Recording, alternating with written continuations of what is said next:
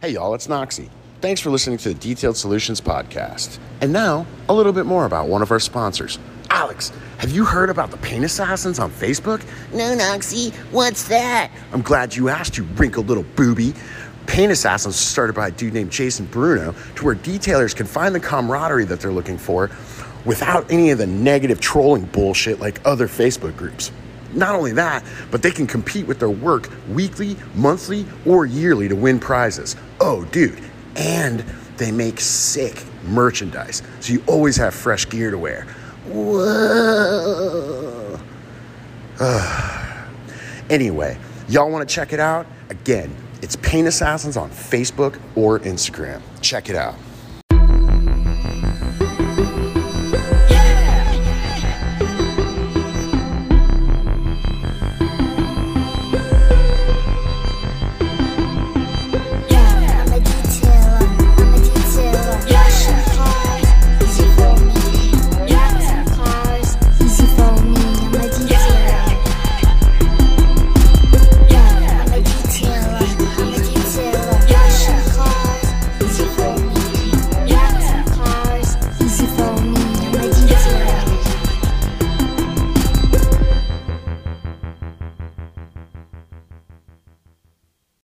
Welcome to the Detail Solutions Podcast. My name is Alex Russell, and I am your host.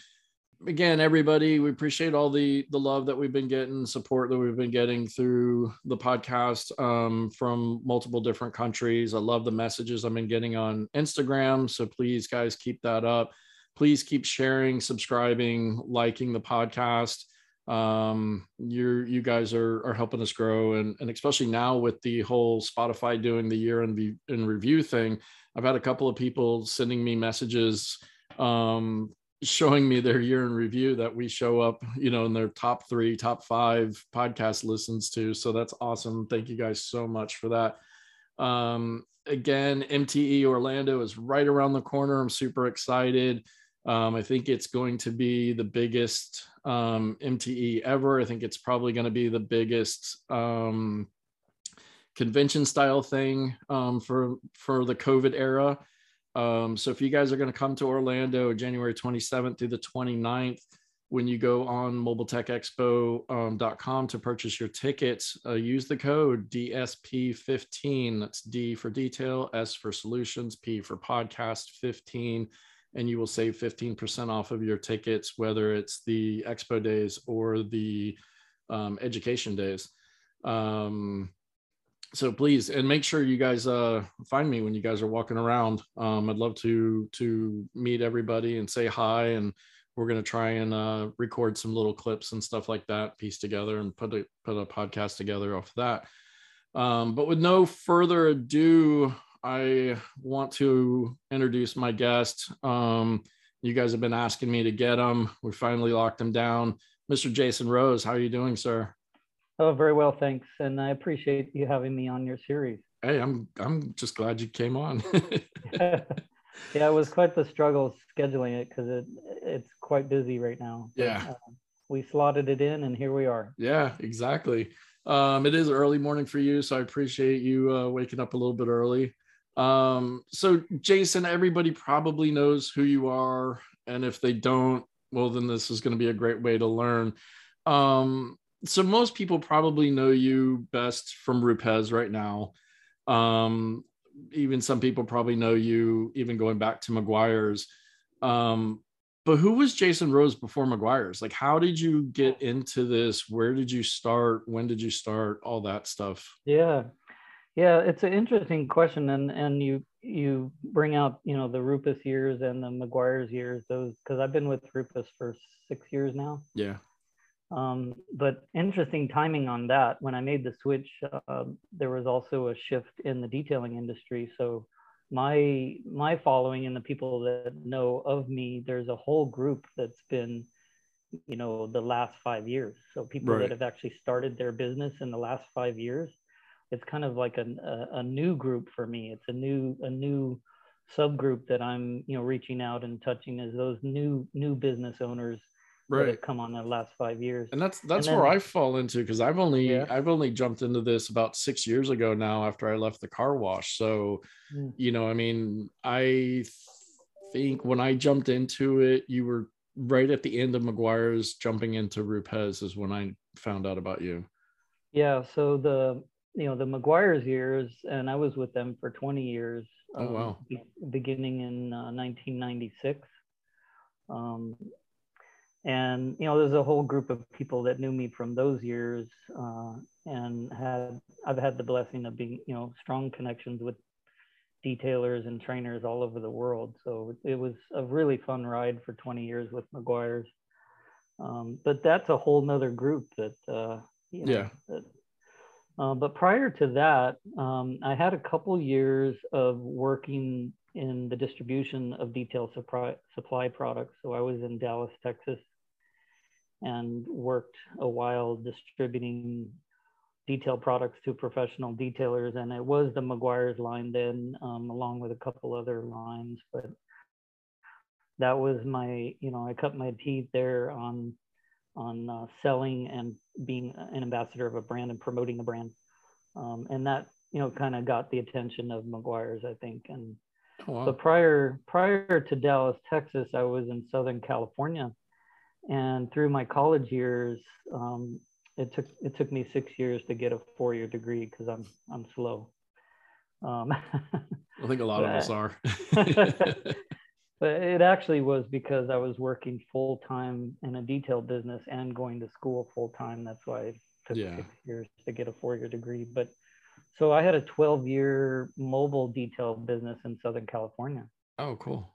Yeah, and and that's where I really uh, learned about detailing cars. And um, I, I've told this story on other podcasts, but the, during that 12 year period, uh, the first six years I would describe as not very successful. Right.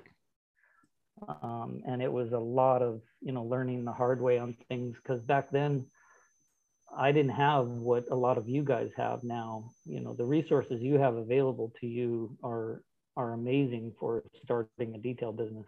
Yeah. I didn't have any of that, so it was all trial and error. And um, six years of struggling, you know, not being successful at all. Uh, but about four years into my business, I realized, okay, I'm not doing things well. I got to think of a different way of doing things and being more successful. And I figured some things out. And I would I would describe the second half of that 12 year period, uh, you know, the final six years, um, were successful business years. Right. Yeah, but it took a while to figure it out. Yeah, I I think that's kind of most businesses, though, right? I mean, they usually say like your first six or seven years, if you can make it that far, are the toughest. And then that's where you start seeing success. And I mean, I look at it as we just had our six year anniversary of of opening the shop.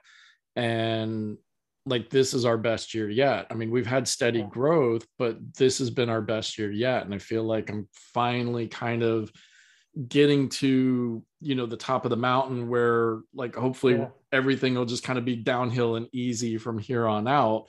Um Yeah, it's not so much. It's not yeah, going to happen that way. yeah, no, no, no. But But you'll, you'll but get some new challenges. yeah yeah but you're right but like you know as you go along the more you learn the more you figure things Yeah. out Yeah. the easier it kind of gets i mean the it might still be just as hard but it just feels easier because now you've you've had that trial and error you figured things out Well, and I wouldn't, I would not wish the first four years of my business on on any new business owner. I, and with the resources available today, um, you shouldn't have to go through that pain Yeah. of the four years. You- I mean, that should be your learning curve. Really, should be measured in months and not, not Right. years now. Um, so I really hope people aren't doing the first years that I did. exactly um so so when you left and and got the job with with Meguiar's like what did you start out doing with Meguiar's there because i mean you eventually worked your way up pretty high but when they brought you on what were you doing um originally It was uh, total entry level um, sales, um, Okay. and they they actually created a position for me because they didn't have one before, and I I had tried. Um, there's a story behind that about perseverance. Um, you know, really working hard for a goal that you want to achieve. Right. Uh, I had discovered um, three years prior to joining Meguiar's, I had discovered that I wanted to join that company. And it literally took me three years to make that happen. Oh wow. It was a long road to make it happen. Um, and finally, I guess maybe I bugged them enough, but they finally said, "Okay, we'll we'll create something for you. Just stop calling us." Right. Right. um, but it, it, the story i'll give you the short version of it but um, the Meguiar's family and and the executives at the Meguiar's office in southern california they were my customers when i had my detail business oh wow. Yeah so i detailed for the Meguiar family and barry Meguiar and and the executives at the office and i had gotten to the point where every friday every week i you know, I had a mobile business, so Yeah. I went to the Meguiar's office and I set up my equipment, and I was there the entire day every Friday and did, you know, a bunch of washes and waxes and polishes and detailing interiors and what, whatever. Um, but one day, I got a page, and that that should date me right there. Yeah. uh, my little pager went off, and uh, I went into the office to to make a phone call to the customer, sold the job, and I came out, and all my rig was stolen. oh wow. So I had this beautiful truck um, and fancy, expensive equipment, and everything. It just was stolen. It was taken. They they actually left. I have my pressure washer out, and they disconnected the hose, left the hose, and just took the truck. Hey there, podcasters. What if I told you that there was a product out there that would knock out multiple detailing products? Not only is it the ultimate time and money saver, but produces amazing results and is versatile on almost every substrate. It can also be used in your home or commercial businesses. Gen KO is an all around multi cleaner capable of removing light to moderate water spots, grease, and grime. It's safe on surfaces including windows, door jams, paint, matte, PPF and vinyl, rubber moldings, plastic trim, and ceramic coated surfaces. My name is Jennifer Turcott, and after 22 years in the detailing industry, I'm so proud to have a product that is helping my fellow detailers around the world and others. I've tested Gen KO for more than two years before the final ready to use product was produced. I'm beyond happy when people reach out and tell me how much the Gen KO helped them, and it can help you too. To get your own, you can contact me directly or go to www.igcoatingsusa.com, contact your local IGL distributor or installer, and pick your bottle up today. And don't forget to share your experience on social media using the hashtag GenKOMix. So it was devastating for me at the time because I just graduated college and I had, you know, debt. Um, I had bought this equipment on credit. I didn't have the cash to buy all this, you know, the Yeah. truck and the fancy equipment. And I got my first education on, you know, insurance um, Yeah. because I found out that the, the only thing that was covered on my insurance plan was any equipment that was physically bolted down to the truck Oh okay. but my big, biggest expenses were in in hand tools and things that were not bolted down so Right. Yeah. um, it was a huge loss um, i had lost stuff that i hadn't even finished paying for yet so Oh, wow. It was a heavy blow you know and and not having your equipment you i mean suddenly you're not able to have income you're not working Right, yeah. so Yeah. um, but what happened, and here's the beautiful part of the story, is uh, Barry Meguiar's daughter, um, Nicole, called me uh, a couple days later, and she said, "Hey, I heard what happened, and um, this is terrible."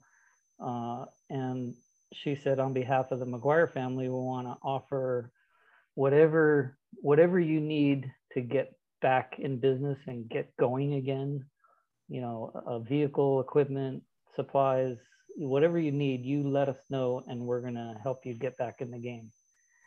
And it was such a powerful phone call. I mean, I was in tears. I'm feeling it now. But uh, what I realized from that call was I, I wanted to be a part of that Right. business.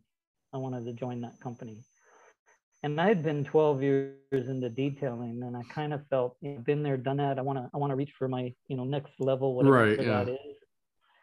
Um, so it was at that moment I decided, you know what, I'm not gonna, I'm not gonna rebuild my business, and I'm not, what I want to do is join this company. But at that time, they didn't have a position. And they also told me, because they connected me with the national sales manager, and that person said, Well, you're a great detailer and we love you, but you don't have the skills that we're looking for, Right.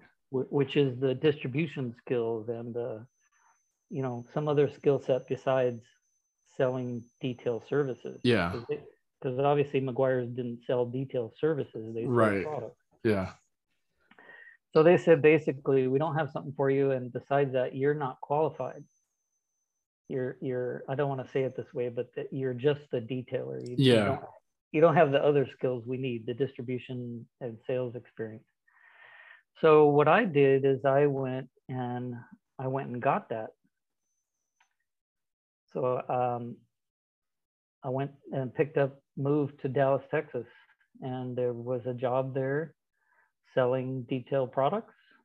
And I started that job, and every three months I would call back to California and, hey, it's me. You have uh, have anything? I got I got distribution experience Yeah. now.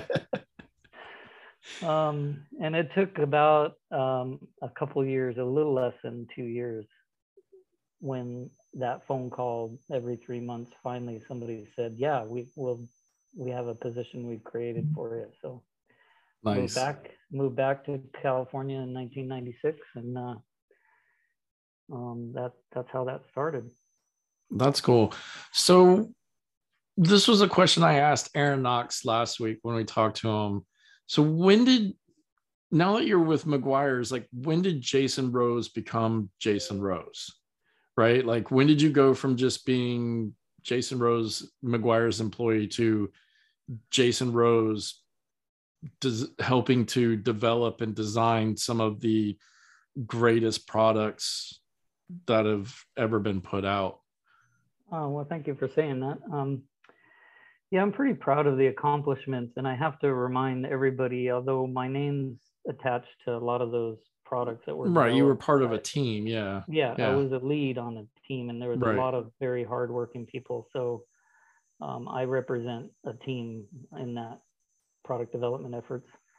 But um, it happened, you know, I started out in entry level sales in, in a territory in California, but I had quickly elevated up the ladder on the sales side of the Meguiar's business.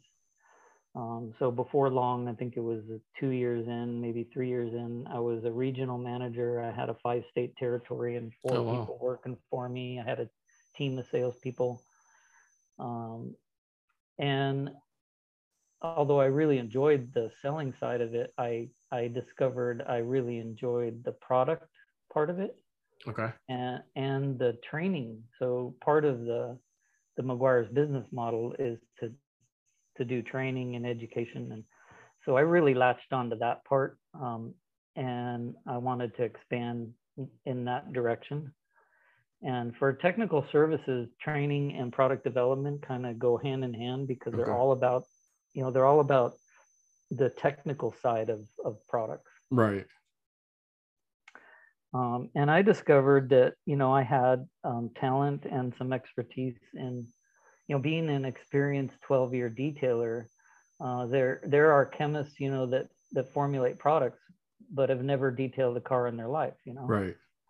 So what I discovered was I could be um, a voice that represented detailers in the development of products because there are certain things that as detailers we want in products. You know, Yeah. we want we want it to be fast. We want it to be easy. We want it to not be a struggle.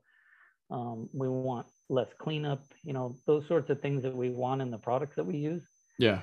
uh, in addition to user experience things like you know fragrance and color and stuff like that but the performance side of it i could speak to a chemist and say look we we really need the product to do this abc we need it we need the product to do this. Right.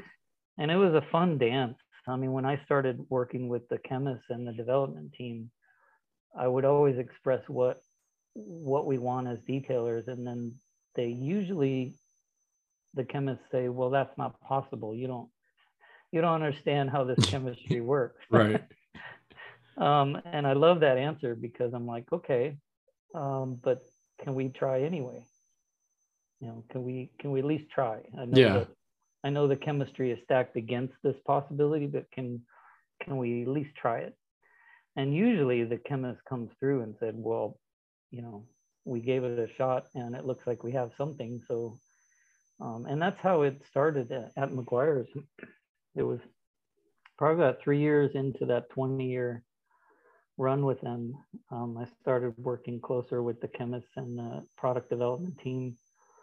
Um, I think it was five years into the 20 years when I got officially out of the sales side of the company Right.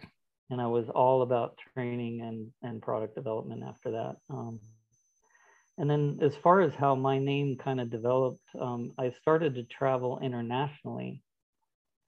Um, so at, right about the same time, I started going to the bigger events in in the United States, like the bigger trade shows, and doing bigger training events with more more people Right. um, and right about then social media started you know that was right about when facebook started and things like that but it, i think it was my international travel um, that really kind of broadened the awareness of, of what i was doing Right. Oh, Um, that's cool. Um, so what do you like more? Do you like training or do you like product development? Or is it kind of a mix? I like them both. Um, and I really, I can't imagine now that I've been doing both for so many years, Yeah. You know, 20 years at Meguiar's and then now six years at Rupes. That now that I've been doing both for so long, I can't imagine, you know, not doing either one of them. Right.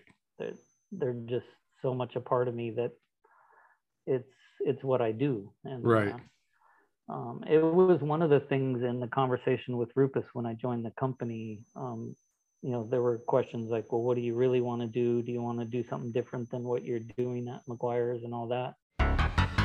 Is your car detailing website crashing and burning? Son, your ego is writing checks your body can't cash. You're putting the pedal to the metal, but not seeing the leads you want? Bingo. Keep your detailing website out of the danger zone. Yes, sir. Detailer's Roadmap is the premier web service for detailers. You need to be doing it better and cleaner than the other guy. Now, what is it with you? We build punchy marketing campaigns and cost efficient websites for detailers designed to get you leads and generate traffic. Custom built websites start at just $99 a month. I feel the need, the need for speed.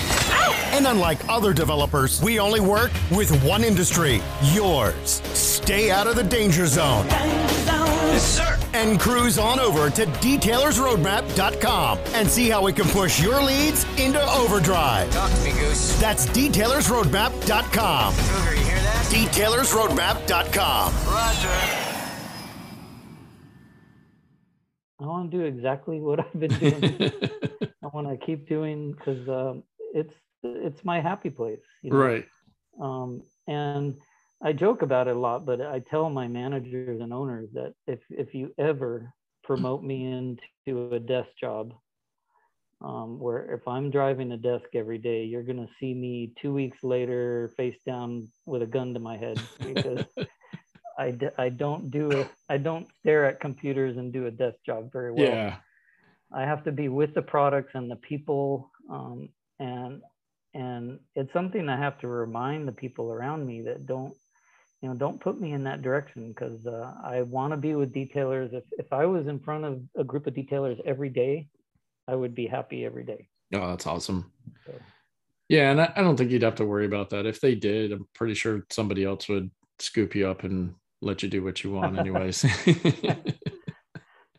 I Well, think and and I think everybody should um, really look at what they enjoy the most and and really make that the most part of their day. Yeah. um, I'm Yeah. a living example of somebody you know uh, who doesn't work every day. I have a job and I get paid for a job, but I Right. don't have a job. I well, do my passion every it's day. it's like the old saying, right? You know, if you if you love what you do, you never work a day in your life, right? Right. And Yep. and that's the one thing I've always said. You know, talking to, you know, now as many detailers as I've talked to on on this podcast is is everybody has a passion for what we do. Like I always I always kind of say like I've never heard a detailer say, you know, like, oh, I got a case of the Mondays. You know, like I've never heard a detailer say they don't want to go to work, you know, that they're tired of working. Like most of the times you can't keep them out of the shop, you know, they Right. won't go, they Right. won't go home. They, they love being there so much. It's um Yeah. so, so yeah, it's a it's a it's a it's a unique breed, that's for sure.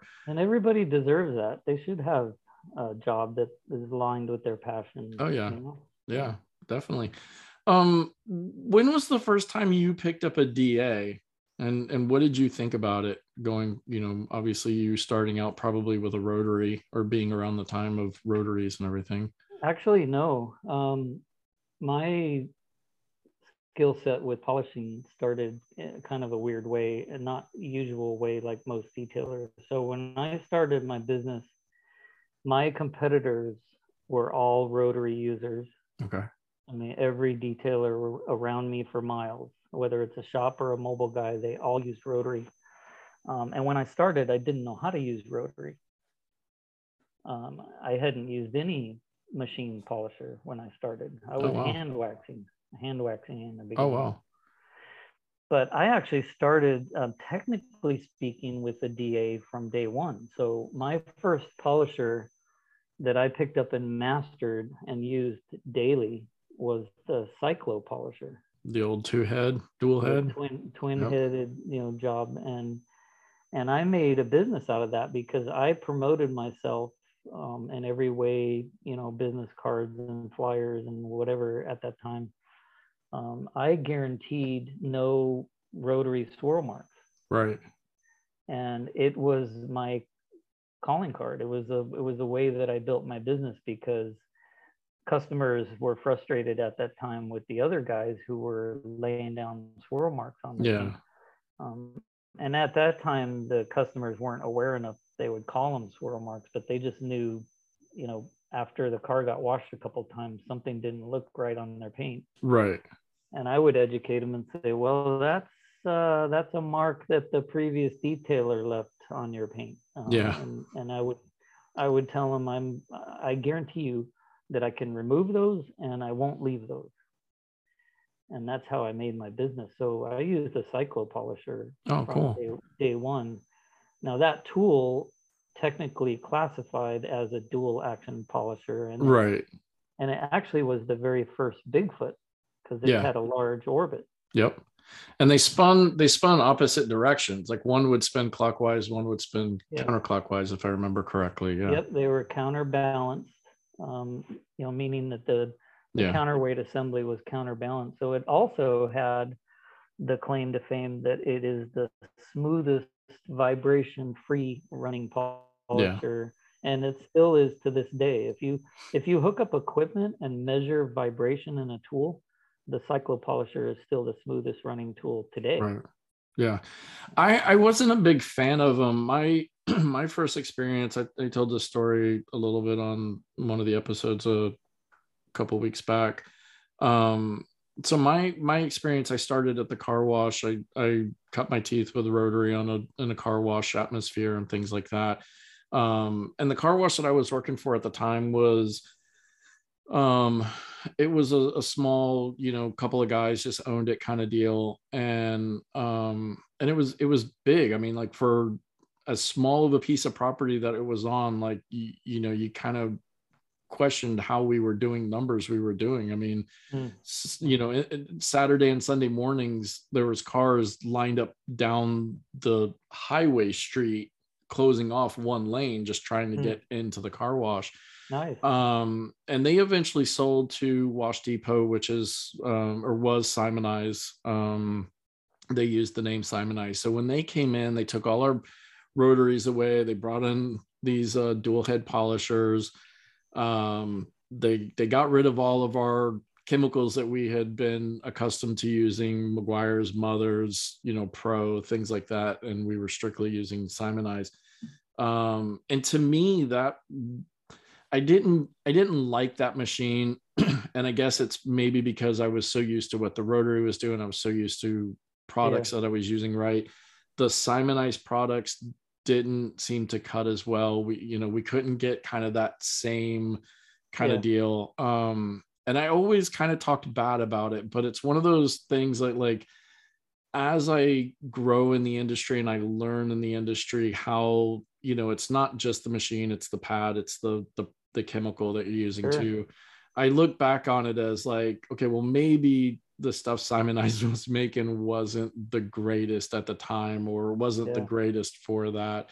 Um, so yeah, I, I I have a little bit of experience with it, but it was it was not my favorite experience, I guess I should Yeah. say. Yeah. Well, it is in fact underpowered. So Yeah. you know the the the the design of the tool and the actual movement, um, I think, is a pretty good movement for as tools go, Uh-huh. uh, and it is really smooth. But it it- it's underpowered. So you you know part of what you experience is the the lack of that tool's ability to go after um, heavier defects, you know, deeper defects or Yeah. sanding marks or things like that. It Right. that tool struggled because it was underpowered. Um, but I think you know, and, and then fast forward to today with the Bigfoot polishers. Now the the motor speed, the torque, the larger orbit. Now we're able to go after you know deeper defects. Yeah, yeah, for sure. Detailers, because of today's industry, because of local customers, uh, you need a robust three year coating option. You want it to be a single layer application to save you time. You want it to be extremely durable for daily drivers, but let's be real. Few ceramic coating companies have specialized in a single layer three year coating option. Therefore, go check out HyperClean. HyperClean Tray is the original single layer slayer that has been outperforming five year multi layer brands since 2016. HyperClean Tray. Buy now so you can over deliver. HyperClean Tray can be found on the Detail Supply app. So this question's from Dave Fermani sent me this one to ask you. Um, but I don't I don't know. I I don't quite understand it. Um I love that guy. yeah, he's awesome. Okay, wait, yeah, okay. So he will he wanted to know how do you think the the Rupes microfiber pads compare to the Meguiar's ones that you helped develop? Any similarities, better, worse? Well, um, the microfiber technology and the fabric itself is is fairly similar between the two products, but the the major difference, and it is a huge um, difference in those two products, is the the substrate underneath the microfiber fabric. So what Rupes did is it's a, a polyurethane molded layer between the fabric. So the all microfiber pads have have two fabric layers. There's the microfiber layer, and then uh, on the tool side, there's the the loop engagement material, Right. and in, in between is some some kind of interface. Um, and what Rupes decided to do, and, and this was not anything I did. I joined the company, and they already had this developed. Gotcha. Um, but it's every other microfiber pad in the business is uh, glued or bonded together layers. You know, there's two fabrics in that interface Right. layer. What Rupes did is that the entire product is is one piece polyurethane molded. So there's there's no glue holding layers together Oh, okay. it's all molded as one piece. Um, so the one difference is the durability is just off the chart. I mean, it's just crazy durable as a pad goes. The other difference is the firmness in the substrate. So because of that polyurethane firm substrate, the Rupes microfiber pad um, has the claim to fame to be the, the strongest in defect removal. And it truly is. If you go compare any other microfiber pad on the market, the, the Rupes one, because of its substrate and the firm backing, um, it, it will remove defects in a faster and deeper way. Oh, okay. Um, now the downside and where the, the Meguiar's microfiber pad has a little bit of an advantage is the contourability. So um, the firmer your your substrate is, obviously, the the less it can give and contour into Right. Yeah. curves and contours. And and that's the downside to that design is that it just doesn't it doesn't mold itself or contour into Doesn't yeah, it doesn't go around the the curves of the car as easily. right Okay. yeah so those are the major differences i mean if you want if you want something that mows down defects on a flat surface the fastest then that's what that Rupes microfiber pad does Gotcha. um, the other positioning on that is it's really you know because Rupes like many other companies has different pad materials so there's there's microfiber there's wool and there's foam Right. um, now, the the reason to reach for microfiber in the Rupes line is hard paint. So the the harder the paint is, the better that product works. Okay. Yeah. So it's all about you know reaching for that pad on hard paint, but the the microfiber pad is so strong that on on your soft paint or fresh body shop paint, freshly sprayed paint, Yeah. It, it can be too aggressive. It's just too Right. much. Yeah. I might have to I might have to try the microfiber again. I, I'm a big fan of the of the wool. Um the Yeah. Rupes the Rupes wool pad. I, I love that pad. Um but I, I get a lot of um I get a lot of German cars, Audi, Mercedes, BMW, um, with that that harder paint. Um, so maybe I'll have to try the the microfiber pad just to see um how I like that different than using the the wool.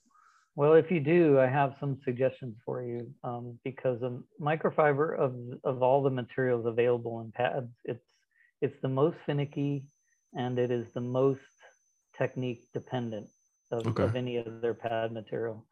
So my suggestions for people trying microfiber, um, first thing is you have to make sure you have a very thorough uh, way to clean pads, and the best way is the the uh, compressed air. And if you have like the Tornador gun, that's even better. Yeah. Um, other meth- methods of cleaning pads can work fine for foam and wool, but with microfiber, because of the fiber itself actually grabs and holds things and Right. doesn't give give it away very easily, the compressed air with the Tornador gun is really the best and only way. You can't Yeah. you can't take a a pad brush or uh, you know whatever different way of clean pad. So if you're going to do microfiber, you have to make sure you have compressed air. And the other thing is your technique. So you really got to know what's going on. And everything that happens with a polishing pad happens faster with microfiber. Right. So if you're removing defects, you're removing paint. And where does the paint go? It goes on that pad. So the pad load for, for residue management, it's the pad load with microfiber happens in seconds. Right. It's really fast. So you just got to be tuned into that awareness and know that that's what's going on. You're going to have to clean the pad more frequently and all that stuff. Yeah, yeah. It's it's um I mean, when I whenever I'm using microfiber or wool, air air is pretty much my main way of cleaning and it's pretty much after every section that I do, you know, I Mm. take and blow out and then wipe that section. If it's good, then I move on. If it's not, then it's reapply, hit it again, blow Right. it out, wipe it down. Um and you're absolutely right. We uh I just did um some train some one-on-one training with Aaron Knox right before Thanksgiving and um one of the things that he was training me on was doing some spot sanding and things like that. And so we we had a hood and and he took some you know took Brillo pad and went to it and he said okay you know how are you going to do this? And I said well I would try to you know compound it out first. Um so we did a, a, a paint measurement before and then I took some 100 and a Meg's microfiber pad and cut it down and we took a, a measurement afterwards and it was a difference of like 12 microns. Um then he did a section where he sanded it um and polished it out and took out almost the same a little bit i think a couple of microns less and so he was kind of teaching me like you know sometimes sanding doesn't do as much damage as everybody kind of thinks and and you know he's like whereas you were going with an aggressive pad and an aggressive compound and you were you know heating it up you're taking a Yeah. lot off Um, so that Yeah. kind of opened my mind to to microfiber too a little bit, like be making sure to be careful you're not cranking away too much on on paint. Sure. Yeah. Microfiber, you have to short cycle because uh, it can ramp up, you know, surface Yeah. temperature pretty fast. Um, Yeah. But I totally agree with um, what Aaron Knox showed you. The the the facts are, and if you do the scientific structured tests on it, the facts are, if you're going to compare a aggressive pad with a compound and aggressive defect removal polishing step, compare that to the foam disc style sanding Yeah. Um, not the film disc because the film disc is a totally different animal and that will mow down paint. Yeah. So the comparison is only real if you're talking about the foam disc type standing and and the fact is you heat up the paint a lot less and you physically remove less material. Yeah. Those are the facts. It's not opinion, it's a fact. Yeah, that was that was another thing he showed me when I was doing it with the with the microfiber pad and and the 100 and he and he put the the the heat thing the heat temperature reading on it you know I mean I was almost cooking the paint I was I was close to like 120 or around 120 and then he did it by sanding it and then doing his you know heat cycle um kind of style of polishing it out. And he like barely cracked 90 degrees. Um you know so i mean there was a huge difference in temperature between the way that i was doing it had been Sure. taught you know kind of Sure. deal so so again it, it that you know that kind of opened opened my eyes a little bit as well um let's kind of talk about sanding a little bit since we're we're kind of on that um i know you you do a lot of sanding training and things like that and and i know there's that video that's been you know going around that i think you did with hawk um uh where he interviewed you on you know and you kind of did your what was it like your three things or whatever that Oh, um i yeah, man three, I, three three trends in, in yeah yeah that's what it was. So you were talking about like how paint's getting thinner and things like that. Right. so um how are you you know feeling about you know because i mean sanding kind of seems to be like the end thing. I mean i only went to do it just to learn spot sanding you know if there's a little Yeah. nick or scratch or something that i could get out. But sanding whole cars with detailers kind of seems to be the thing right now um what are your views towards that i mean you know being a guy who trains sanding and and does it um is it just an ego thing you think Um, part of it is, I mean, there's always that, you know, shining thing, you know, the latest and greatest that people gravitate towards, and Yeah. this tends to be a trend. I'm also aware that, you know, the there's a renaissance or a resurgence of rotary polishing, yeah um, mostly with the new guys that got into the business in the last six, seven years. But so there's a little bit of that. Oh, I'm, you know, I'm I'm going with the the new crowd on the sanding thing, but the other reality uh, that I'm aware of is that based on what I talked about in in his podcast, there was the three trends that are scary trends that are happening with paint, and every detailer needs to be aware of this. So I'm kind of on a soapbox trying to spread the word um, because it's a train wreck that's that's happening all around you right now, and you may not be aware of it, but it'll bite you at some point. Um, but the paint getting thinner and thinner should alone be scary. Uh, but the fact that our tools and our compounds and pads are now more uh, efficient, more aggressive, we're we're more efficiently ripping paint off cars Right. than we ever were. Um, and then you combine those two with the fact that the average consumer of detail services is now more aware.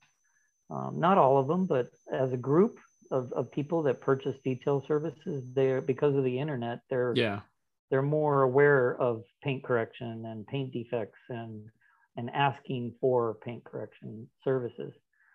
So those three trends together should be very scary because um, with the I'm going back like 10, 15, 20 years, but the holy grail of defect removal for detailers has always been, hey, let, I, I'm, I'm looking for that magic bullet that Yeah. you know rips out car wash scratches and defects really fast and leaves it swirl free and wax ready and coating ready all in one step. You know, let the the most efficient, fast way of of, of polishing a car has been the holy grail. You know, Right. and I myself have been working on that for years. But what I'm trying to um, share with detailers now is that that can no longer it can no longer be the top objective. We have to stop doing that Yeah. because if all of us did that, you know, if you if you think about the question, if if everybody did what you're doing, what kind of environment would we have? Um, but if everybody was ripping off paint and defects and just mowing down defects as fast as we could, that means that every detailer is being set up for burning through paint on their next job. Oh yeah. So we can no longer think, you know, what is the fastest way I can rip off defects? Our new thought process, I, I propose, I, I suggest that our new way of thinking is we have to ask ourselves, what is the customer pleasing results that I can achieve, but leave the most amount of paint on the car possible? exactly and that's that's kind of what i've i've started doing especially now that i'm kind of getting um i mean i get a lot of new cars anyways. Like uh, i don't really get a lot of hammered stuff to kind of do all these you know cool 50 50s and you know before and afters type deals. I get a lot of new new car stuff. And what i've started offering to my new car clients is you know especially if they come in and they're like hey i want a coating a paint correction whatever is is I just offer them like a medium cut polish kind of Yeah. service, you know, and I and I tell them like, hey, look, your car doesn't need, you know, for me to hit it heavy with a heavy cut, heavy compound for paint correction. You know, let's just kind of do more of a you know, rejuvenation kind of deal. Um and and let's try to leave, you know, as much paint on on there as we can. We're Yeah. you know we'll just go through and kind of make sure there's no defects. Hit it light enough that we're gonna you know some of the the minor stuff we'll cut out. Um, there's usually not any heavy stuff, and um, and that's what I've kind of gotten into trying to talk with my clients and explaining to my clients like let's try to preserve your clear Yeah. coat as much as possible for you know even though we're going to throw a ceramic coating on there you know for two years or whatever but let's leave some for down the line when you might really need it kind of deal Oh, I, and that's that's wisdom, and that's awesome that you do that. And I think more detailers need to do Yeah. that.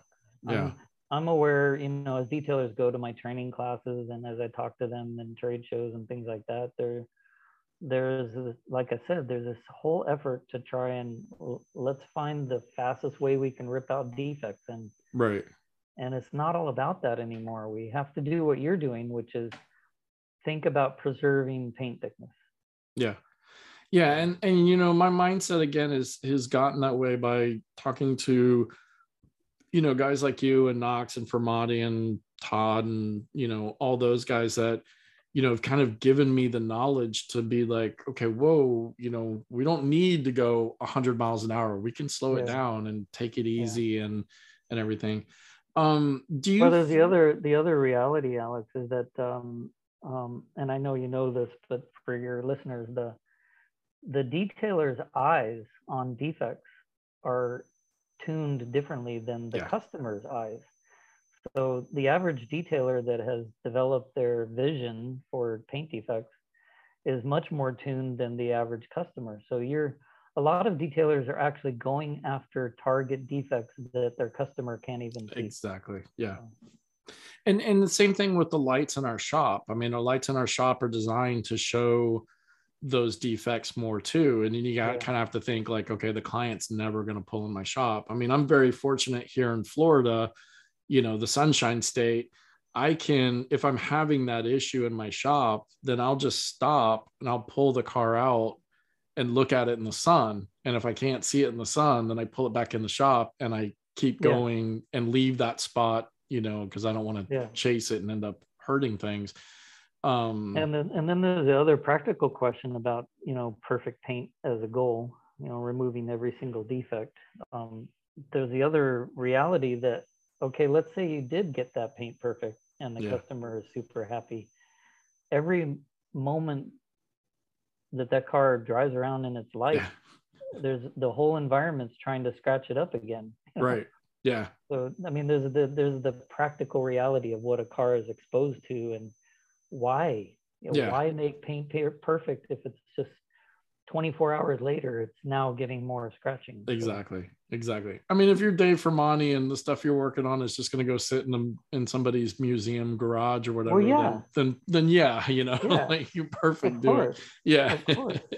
I mean, if the car exists in a bubble and it's not exposed to daily elements, but a but a daily driver car, I Yeah. really question the objective of full correction. I right, really right. do. I as long as I can get a good 80, 85%, I feel like to me that's a hundred percent plus for the client, you know? Yeah. yeah um do you feel that with the you know i mean i don't know i mean i kind of feel like detailing's had a little bit of a boom maybe over the last five six seven eight years or whatever Mhm. um do you feel like with the you know kind of popularity of it um or the more people getting into it that chemical companies are trying to make products um maybe more user friendly or easier to use versus you know kind of the old days where you would kind of have to you know really use stuff certain ways or or be careful how you're using things like that. Well, one thing, Alex, that's impacting um, product companies, product manufacturers, um, not just you know compounds and pads and Yeah. things like that, but all chemistry and all tools. What's hitting the industry is as the industry grows, um, and you can kind of imagine this happening as a, as the industry gets bigger and more relevant, then um, guess whose attention that gets? government It's the government. So what's hitting these companies and including Rupes is regulation. So Yeah. the you know safety and health and transportation. Um, there's also the sourcing of raw materials, which is a big big issue right now because Yeah. of COVID. Um, so all those are what's hitting uh, that business. There's also at the same time this initiative for greener uh, products, um, you know, more environmentally friendly products. right Um, so, so yeah, the, I, I I would agree with you that there there is an impact on the industry in terms of products used, and companies, if they weren't thinking of it before, now they're being forced into thinking of, you know, safety and health and transportation and environment. Um, right and and I'm all for it. I'm I'm happy about it actually. yeah Yeah. do you think something like that would eventually um impact some of the the products you know like some of the things that you've designed or been a part of designing like the you know Meguiar's line. I mean everybody you know everybody every detailer bitch is like you know all the m lines dust. They dust. They hate using them. They dust so mm-hmm. much you know and it's bad for your health breathing it in and things like that. Do you think products like that eventually might suffer from some of this or do you think that there's workarounds that'll still be able to make that product what it is but maybe make it a little bit safer Well, the as far as dusting goes, um, heavy duty compounds, you know, strong compounds, um, they all have a tendency to be Yeah. a little dusty just because the the physical mechanics of of removing defects from paint is abrasion, and that abrasion happens from abrasives, and right you know, it, the dusting is a side effect. Now, um, I have a lot to say about that comment you made that the because there are dusty compounds, but I guarantee you that most companies, at least the bigger brands, they they're not sitting there thinking how can we make a product and you know make it more dusty or be Right, okay yeah. that it's dusty. yeah None of those were intended to be dusty, but there's two things that impact dusty compounds. One is the the um, uh, practice of most detailers, and and if if you're listening to this, you've got to really ask yourself, do I do I do this or do I not? Because my experience is most detailers, when they're using compounds on a daily basis, they will leave the cap open. Especially a lot of mobile guys, they'll they'll use the compound, throw it in their milk crate or their little box, Yeah. and then they drive down the road. if you leave a, a cap of any compound, not just you know certain products, but any compound, because they all have a certain pantry of ingredients. So every Right. one of them has solvent, water, oils, abrasives, binding agents, fragrance and color, maybe. Um, but if you leave a cap open, the water and solvents can outgas and Right. evaporate. And then that product from there on forward is more dusty. Yeah. Now, was the product formulated to be dusty? No, but it got more dusty. Um, the other thing about dust, uh, especially with the Meguiar's ones, because I really know those products really well, um, there's cycle time. And I think detailers don't think about their application time in terms of seconds. And there's a, a tendency for detailers to way over cycle. Yeah. The average detailer I'm, I'm watching, I mean, any of you listening, if you just either pay attention to your own cycle time or watch somebody else when they're polishing a car and take your phone out and actually do the stopwatch thing and count the seconds from the start of their pass to the when they pull the pad away from the paint you know how many seconds is that? And there are a lot of products that are finely tuned to be applied in in less than 45 seconds or certainly less than 60 seconds in, in an application area Right. but what i'm seeing is a lot of detailers that are in the one and a half minute two minute sometimes three minute Yeah. cycle times and if that happens you're asking for a compound to be dusty Gotcha. And Yeah. and could that maybe be something of learn like know your products because I know you know there's a lot of products these days that have you know more I guess silicones in them or water Yeah. or whatever so Yeah. that they have longer working times maybe for those detailers that aren't paying attention. So is that one of those things like where if you're using a product that's a longer working cycle type deal and you but maybe your next car you that's not working and you have to switch to something like Yeah. you know a Meguiar's line that's dusty you know i'm using finger quotes Yeah. um that then you kind of have to have that mental clock in your head like okay well this isn't a product made for longer working time so i need Right. to sh- Yeah. shorten up my passes No, you're exact. You're exactly right. And I think, you know, and the the companies and the brands are getting better about this, but um, I think detailers are slow to understand cycle time, um, Okay, and they, yeah. they immediately blame dusty products. But uh, and and especially if a detailer learned on YouTube, if you're sitting there watching YouTube videos and that's how you learned how to polish paint, and you didn't actually, you know, get training and learn Yeah. the proper way of the the intended product application, but you're just watching YouTube videos. It's very easy to to long cycle, uh, and especially with these, you know, the conversation about jeweling and uh, that kind of application method. It's easy to overcycle. Um, Right. If if you think a little bit is good, then more must be better, and you know, look how look how good the paint's looking and all that. But um, there is a thing I would love for detailers to be aware of, and that is a lot of detailers try to focus on ingredients. You know, and then they to know products, they think they have to know ingredients, and then they feel like they know the product, and that's totally false. Um, the reality is that you don't have to know what's in that bottle to to use it the way it's intended to be used.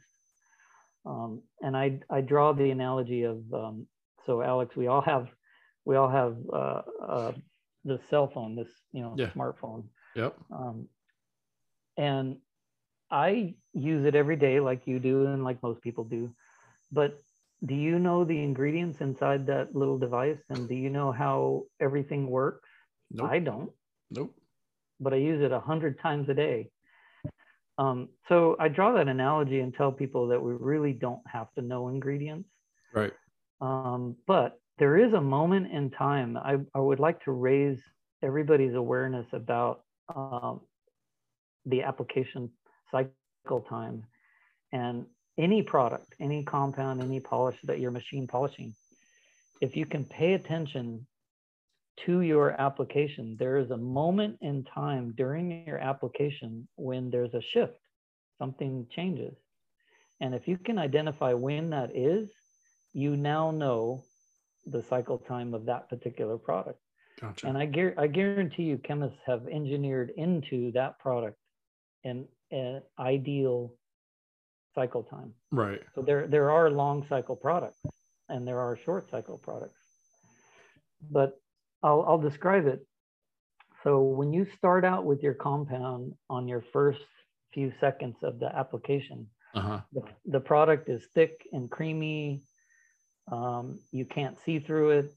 Um, it's spreading, you know, as a film across the surface. You know, that Right. that's how you can describe the actual material. But at some point in your application, and it's usually right around 20 to 25 seconds in, something changes. And that thick, creamy, opaque material starts to get translucent. hmm It, it starts to get thinner in viscosity.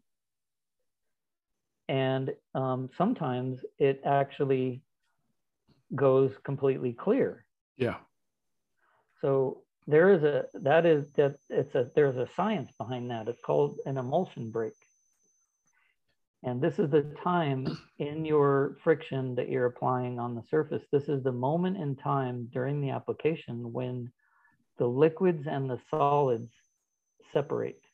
Okay. This is when when your formula that you're working with starts to uh, come apart. Right. Now that should be the end or near the end of your application. When that emulsion break happens and you see the product shift from a solid creamy thing to something that's now clear. Now at that point, after that point, it could go completely dry Yeah. or, or it could go to a clear, translucent, oily film. Now, either way, either outcome, at that moment, you should stop. Because if you keep going, you are overcycling that product. Right. I notice sometimes um you kind of get like those leopard spottings and that always seems to to me to kind of be the indicator that I think that you know like kind of what you're saying like I've gotten to that point it's Yeah. time to stop blow out reapply go again kind of deal Yeah. because you, you're kind of getting that it's a little bit thick a little bit clear so it kind of like leaves that spotting kind of look Right. And that is a visual indicator that your product, whatever you're using, um, is beginning to be, it's beginning to get to the end of its application. right and when when the liquids and the solids separate, um, you just got to know that the product performance completely changes at that moment. So the cut and the finishing ability, everything um, goes sideways. So uh, I'm all about telling people just pay attention to your products and regardless of what the company tells you, because there's a lot Yeah. of marketing and a lot of you know fancy words and you know diminishing this and non-diminishing that and this and that and you know long Right. working times and all that i would suggest that people uh, yeah of course listen to what companies are trying to tell you but pay attention to your own application because you're you're applying i don't know how many times on a car. Yeah. You know what is it 100 200 applications on a car? I don't know. But it's a lot. Yeah. Pay attention to your own application and you'll learn about the cycle time of that particular product also in your environment because cycle Right. time is also an environmental and and two the paint different paints are going to affect the way the compound or polish is going to react right? I mean a harder paint softer paint is going to work a little bit different. Absolutely. your your your speed of your machine not everybody runs machines at same speed not everybody has same same arm pressure hand pressure or whatever. Um so another um uh, question from from Fermani um and i think this one's kind of a good one is can you or will you explain the history of m105 and and uh 101 how those came about how you were part of that Yeah, so um, it's interesting you ask about that because the uh, we were just my team and I were talking about this recently, even though it's not I mean, it's obviously a Meguiar's product. And, Yeah. Um, but yeah, we're it's a fascinating um, story behind that product um, because you know at that time at Meguiar's, all the development happened in Southern California. Okay. And that's where the chemists were. That's where the development team was. But MO, M101 is a compound that was actually uh, fully developed in Europe. Okay. Um, and it came about because of the realization that um, compound performance and compound preferences are a regional thing. There, there's no such thing as the globally accepted compound product. That doesn't exist. Uh, the Europeans, and, and even within Europe, there are different groups, but the Europeans use compounds differently than Americans do. Okay. So, what became um, a realization is that, you know, hey, the best way to develop a compound for Europeans was to go to Europe and formulate there, test there, validate there. Um, and and that's how M101 happened. Oh wow. We we shipped the chemist and the lab over to Europe. Um, we spent a couple weeks there. We had base formulas going in. We kind of knew, you know, we're kind of 80% there on the formula. Right. Um, but the last 20% was totally dialed in by working inside European shops and formulating something, testing, did it work, did it not, go back, redo Right. it. Um, and it was also the, the match of the compound to the pad. So a lot of people don't know this about M101, but it was completely formulated as a rotary product and for foam pad cutting on, in a body shop on fresh paint. That was the specific objective of that product. Okay. Um, and of course, detailers took it on later, and now it's being used with you know microfiber Yep. pads and D- DA tools and things it wasn't intended to be used Right. for. Right. Which, by the way, the dust, the dust that you know M101 gets a bad rap for dust, but what people need to realize is that you're using it in a way that the product was not intended. Not meant to.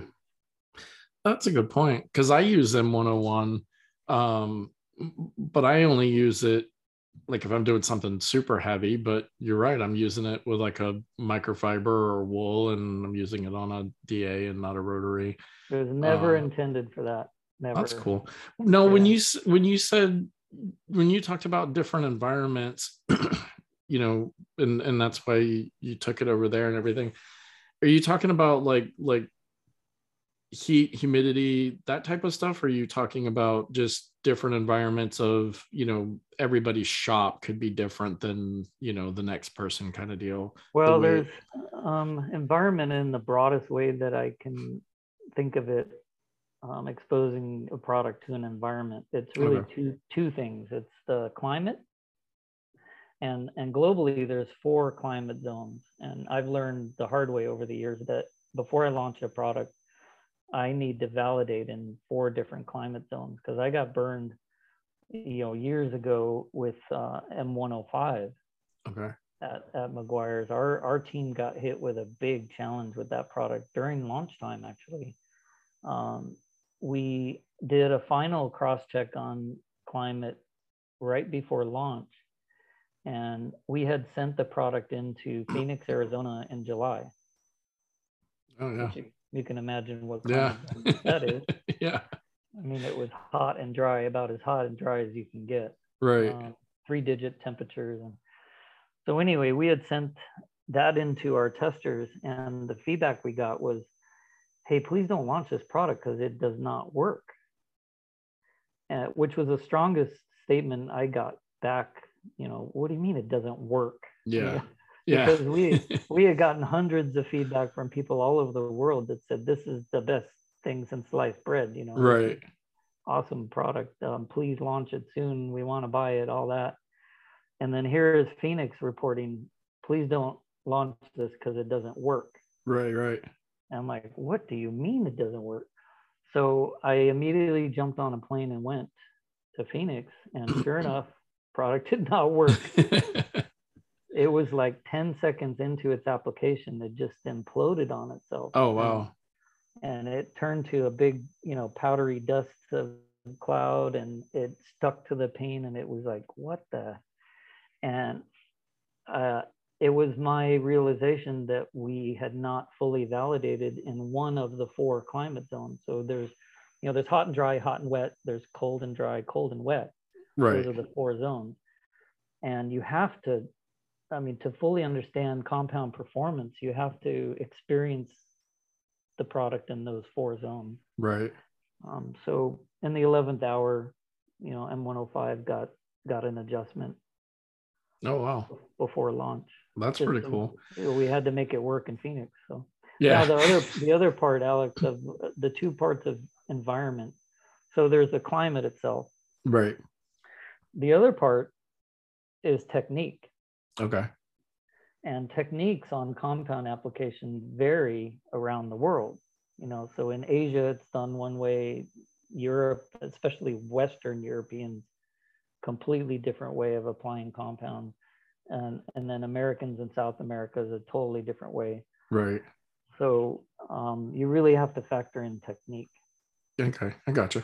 yeah Um, so with Rupes, um, and and the you know, I mean, it's kind of somewhat common knowledge, and I, and I'm not asking you to to to jump into maybe stuff you can't say, um, but I know you know, I mean, there's there's plenty of knockoffs, you know, the the old uh, you know, lookalikes.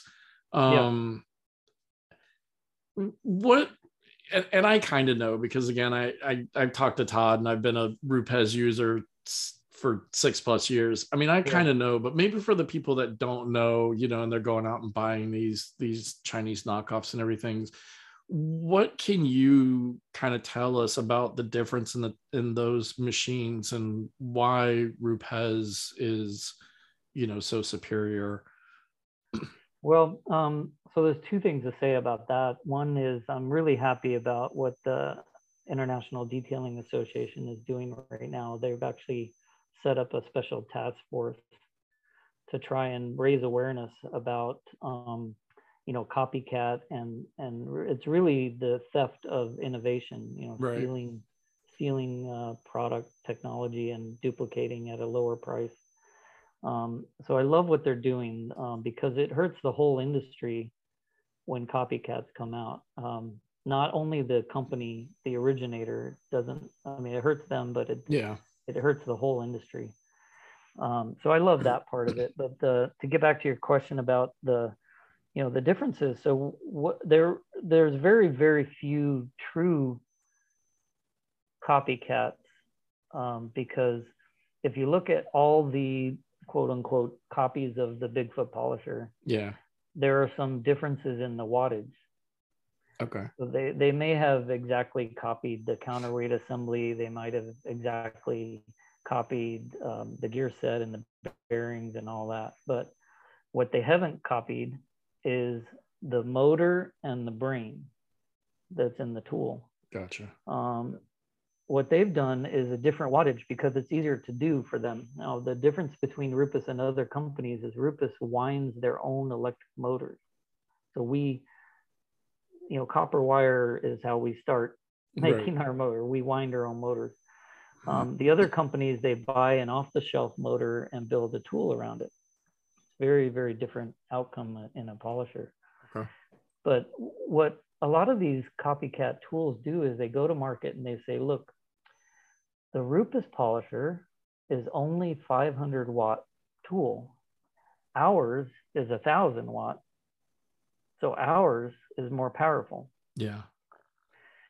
And it's interesting because if, if you if you really knew what that statement meant and the and the facts about wattage and uh, how electricity works in, in electric tools, um, it's an incredibly ignorant statement to make. You know, it's it's the same thing as Alex. If you said, "Hey, I got a better car than you because mine uses more gas Yeah. per mile than yours," right. Yeah. and that's what they're saying with this tool because higher wattage is not more power what Just- it is is more consumption of power. Right. Yeah. Your your electric bill's going up more. Yeah. Yeah. So what it means is that those higher wattage tools are in in fact less efficient. Um, Okay. Now all energy generated, and this is interesting about this, um, all energy generated from an electric polisher has to be used up somehow. So what Rupes has done is tried their best in the in the motor and the brain and the gear set and the counterweight assembly. The engineers are thinking, how can I get the most power to the pad Right. that the motor is generating? So that's that's efficiency in wattage. So it's a lower wattage motor, but it's going to the pad because Right. any ener- energy that's not used, any energy that's not going to the pad has to be used up in one of three ways sound, vibration. What's the third one? I don't know. Sound and vibration were the two that I knew, but I, I don't know. Oh, the- heat. Okay. Sorry, I had a brain fart. Yeah, yeah, yeah. um, it it has to be used up. So so a thousand or a twelve hundred watt tool, Right. Uh, assuming that the same energy is getting to the pad because they copied the counterweight assembly and all the rest of it. Yeah. Uh, it's being the energy is being used up. That additional wattage is being used up in sound, vibration, or heat. Right. So if you're sensitive to any of those, then there's a decision to be made about whether you want to step up to, you know, the the original more efficient tool, or do you want to put up with sound, vibration, or heat? Yeah, yeah, and I and I always think it's funny because you know a lot of a lot of detailers are like, oh, Rupes costs too much. I'll just buy whatever, and when it blows up, I'll buy another one, and then when that blows up, I buy another one, and when that blows up, I buy another. Okay, well now you could have bought a Rupes or two machines, and they're not going to blow up as much. And if they do, you guys have an awesome repair facility. Um, I mean, shoot, Oh yeah, Fermani Fermani just posted up a bunch of his machines and and detailing for money that he sent in to get done and what they look like before versus after, you know, and how Rupes has cleaned them up and made them look almost new and and it was like $95 per machine um to have them done. I mean, you, you can't you can't beat that. Um I've talked about on on the podcast before. I'm very fortunate that um the pro guy here is um a guy that I've known for many years. He's worked on, you know, rotaries, DAs, and all that stuff. So he just buys the parts from you guys and and repairs the machines. Um, you know, and it's it's one of those things like he picks them up on, you know, he comes by my shop on a Tuesday, he picks it up, fixes it, brings it back the next Tuesday for me. So like I have a shorter, you know, away time for my machine, but I mean, I've I love my Mark II so much because I'm not a huge fan of the Mark III. Um, that when the armature had to be replaced, you know, it was like two hundred and something dollars for him to get the part and do the labor or whatever. And I was Yeah. like, I was like, well, shoot, uh, I can't get any more Mark IIs, so let's rebuild this one with new Yeah. parts. Um, it was cheaper than going and buying an- a new one, anyways yeah. Um and it was actually kind of funny for a lot of the people that you know kind of you know say oh you know i broke a rupes machine in a couple of months or you know whatever. I don't know what you're doing. I had my mark ii since the mark iis came out so that was what like four years ago or so five years ago maybe? Yeah. um and just had it re just had the armature replaced um like not even a full year ago and it was funny and it was my workhorse. It was the one i used every day all the time. And it was funny that when he took the armature out he goes he goes this thing just quit working on you? I said yeah yeah like yesterday before you picked it up. I said why? What's up? He goes i don't know how it was still working. He goes your armature was worn, Worn down, down. he goes he goes i've never seen an armature worn down this far before. He goes i don't know how your brushes were still making contact for it to work up to the point that it stopped working on you so i mean Well, to me that's a that's a testament alone to to the the quality of the equipment Yeah, I agree with you. I mean, the I have heard these reports where people say they destroyed a Rupes polisher in three months or whatever. Um, but I'm like you. I think of it as you know the the real durability is measured in years on Yeah. on these tools because of the engineering. Um, but you know it goes back to technique. I I think Yeah. I can't. I'm not going to say automatically that it's user error that you destroyed a tool in three months, but there has to be something going on. I'm, I'm with you on that. There's like something, and I do know for a fact that if if a rotary guy, you know, a guy that's really experienced and a daily rotary user, switches to the Bigfoot polisher, and if you use the Bigfoot polisher like a rotary, Yeah. you could destroy the thing in a matter of months. So Gotcha. it can't it can't be used like a rotary. It's not a rotary. Right, So- right. Um, one last question for you. Um, how do you, or what's your take, or how do you explain to people when when they talk about, you know, like, oh, the Rupes machine stalls. You know, it hits a contour Hmm. and it stalls on me. I personally um don't have a whole lot of issue with that. I mean, I just for me it's a balance. It's a balance issue. Um figure out rebalance the machine and and I can get it to still cut and work through those areas and not Yeah. stall out. Um a lot of times maybe you're you know a little bit too much heavy on the handle um so so the machine's off balance. Um but what do you like what's your explanation or what's your take on that when people tell you that? How do you approach it? Well, and I, you know, the way I think of things, I'm not an engineer uh, by trade, but I do think like one, and um, and I apply science to that question. And it's a good question because I think there's a lot of misunderstanding about the pad stall and the rotation stall of, Yeah. of a dual action random orbital.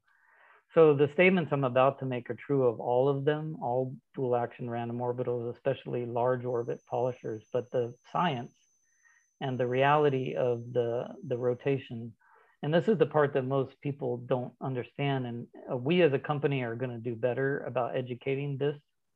But the when the pad stalls, first of all, the thing to realize is, um, you know, don't panic. It's not the tool is not failed, and Yeah. there's no there's no error in the tool. The the fact that the rotation can stall is the safety feature that's built into every dual action random orbital. It's it is your friend. Okay. So don't don't look at rotation stall as oh oops there's something wrong because there isn't something is very right and and that is how these polishers are able to polish in such a way to to cause less damage to paint it's because of that rotation stall so first first thing to say is don't panic something's not wrong something is very right Yeah. um, the other thing to realize about the science and the, and it's all mechanical and physics and engineering. If you look at the pad movement of let's say the uh, the Bigfoot 21, let's take that as an example, seven inch pad diameter.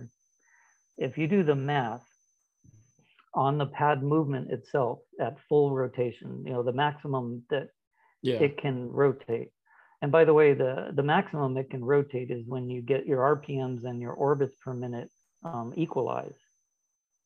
That's the moment when you've maximized the movement on that tool. Okay. Um, so the thing to realize about the actual movement is that uh, if you calculate the contribution of the pad movement of the rotation versus the orbit, so every dual action polisher has two movements. It has the rotation and the orbit, right? Now with these Bigfoot polishers, a large orbit polisher, the dominating movement is the orbit. Okay. So we've done the math, and at maximum pad velocity on the 21 millimeter tool, the outer edge of that seven inch pad is the, the most pad velocity possible on that whole pad surface. The maximum that the rotation contributes to the overall pad movement is 12%. The rotation at max is 12%. So the thought of, of okay, the pad stalled, so I'm doing less work or no work. Like it, the thought of oh the pad stalls so something's wrong and i have Yeah. to what you're talking about is less than 12% of the movement Okay. so the dominating movement is the orbit so when the when the pad stops rotating you know don't panic work out that curve or contour there's a reason why the pad stalled Yeah. right Right. and it isn't because the tool is is flawed Yeah. there, there's a reason the pad stalled. So what I'm coaching people in my academy as we work on technique is when the pad stalls, it's because you're on a curve or contour and your angle and pressure is all off a little Right. bit. So work through that area because the orbit's doing the work. Yeah. Go ahead and work through that area, get to a flat spot, and then pick up your rotations again. Right. um, because there is a value to the rotation and you should always try to polish and have some rotation. A little bit is good. You don't have to have it super spinning around. But to answer your question the the applied science to this question is that a lot of detailers falsely believe and assume that when you have rotation stall that things are not working right, Right, and, you have yeah. to, and you have to fix it Yeah. there's this there's this moment where you feel like oh i got to fix this because otherwise i'm not getting the job done. And that's totally false. It's Yeah. completely false. And that's that's one thing i've noticed. I mean like i said a lot of times i i can you know just re like you said just reshift the way that i'm holding it you know i'm angling it or whatever and it'll and it'll pick back up. And sometimes if it's a tight area or whatever i'll just do what you said. I know that my oscillation is still providing some cut some Yeah. performance. Well So- 80% of it. Right. So yeah. So i'll just keep doing it and then like you said get to a flat panel pick back up my my rotation and then sometimes try to go back over and then you know hold my my balance or whatever. Um so yeah now here's that- a, here's another weird thing for you alex. So Okay. when that, in that moment here's another crazy misconception. So in the moment when the pad stalls a lot of people will lift up on the pad to to allow they think Right. okay i got i got too much pressure or angle so i'm going to lift up and let it spin more. Well the opposite is true. If, if you're in that pad stall situation push down a little bit more and it'll pick up rotation. Oh okay. It's counterintuitive but Right. try it it Yeah. works See, I've never lifted off. I just usually just try to, you know, I, I always sometimes feel like maybe I'm my trigger hand is pushing down a little bit too much. So then the machine kind of sits like this. So I just try to, you know, imagine if I've got the little, you know, level bubble on my machine and I try to figure out, you know, where where it kind of gets back to level. And then usually sometimes it'll it'll pick that that rotation back up. Um, yeah i gotta before you close here i yeah. gotta give credit where credit's due. So on the science side of actual uh, tool movement for for large orbit dual action random orbitals my education and i'm i'm i'm i learn things and i'm happy to share it and i just Right. love people to learn. But i learned i have people teaching me. So um, marco dinka the engineer in italy for the bigfoot polisher he taught me a lot about what the actual movement is doing Oh, nice. and then um, Todd Helm, uh, he he's he's got a crazy mind for Yeah. thinking through and doing the math on on you know pad movement and things. So Todd's taught me a lot about what is actually going on uh, in the tool movement. Right, Um, right. You know, in a lot of conversations with Kevin Brown about you know tool movement uh, over the years. So that's how I've learned my stuff. Um, just to Oh, give that's cool. credit where credit's due. No, no, awesome. Yeah. Um, and I kind of lied. I thought that was going to be the last question, but I forgot. I've got the uh the extra bonus question, I guess. Um, so whenever we, whenever I have people on from from companies, I always like to ask because you know it's always nice to get a scoop.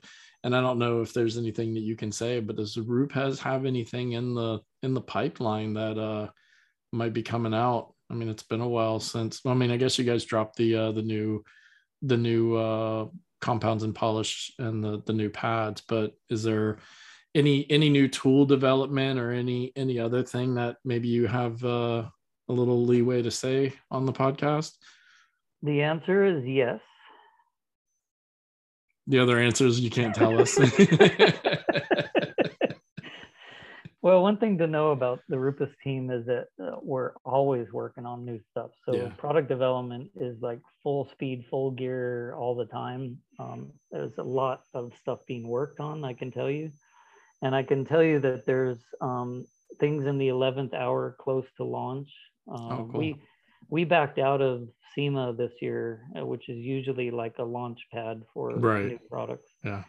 Um, but that bought us a little bit of time. So our launch pad now is going to be in the spring. So you'll you'll see some stuff coming out. We have been working on some amazing things, um, both in the tool and the you know the pad and the liquid categories. You're, Awesome. you're you're going to have some cool stuff.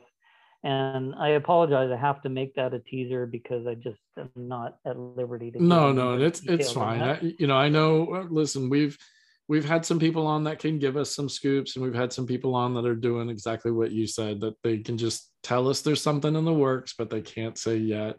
Yeah. Um, so no, that's that's at least something cool. I mean, it gives us something to look forward to, and I mean, too bad it's spring. It'd be cooler if you guys could do it, you know, like in the uh, January 27th, 29th, you know, time frame. you know, MTE Orlando would be pretty awesome.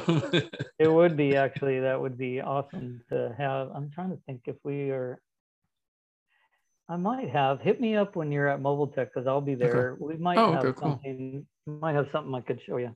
Okay, cool. Yeah, I know because usually, uh, you know, Todd obviously living not too far from me, so I usually always end up bumping into Todd walking around MTE and Well, Todd and. I, Todd and I at Mobile Tech, um, we have a whole series of different um, topics on the Education Day on Thursday. We're nice. uh, we're going to be teaching a bunch of really cool topics and classes. So I Oh, invite cool. all of you to come by and check out those classes. It's So is- Thursday, the fir- first day. Yeah, yeah. Um, is Rupes gonna have a booth, or you guys just gonna be walking around?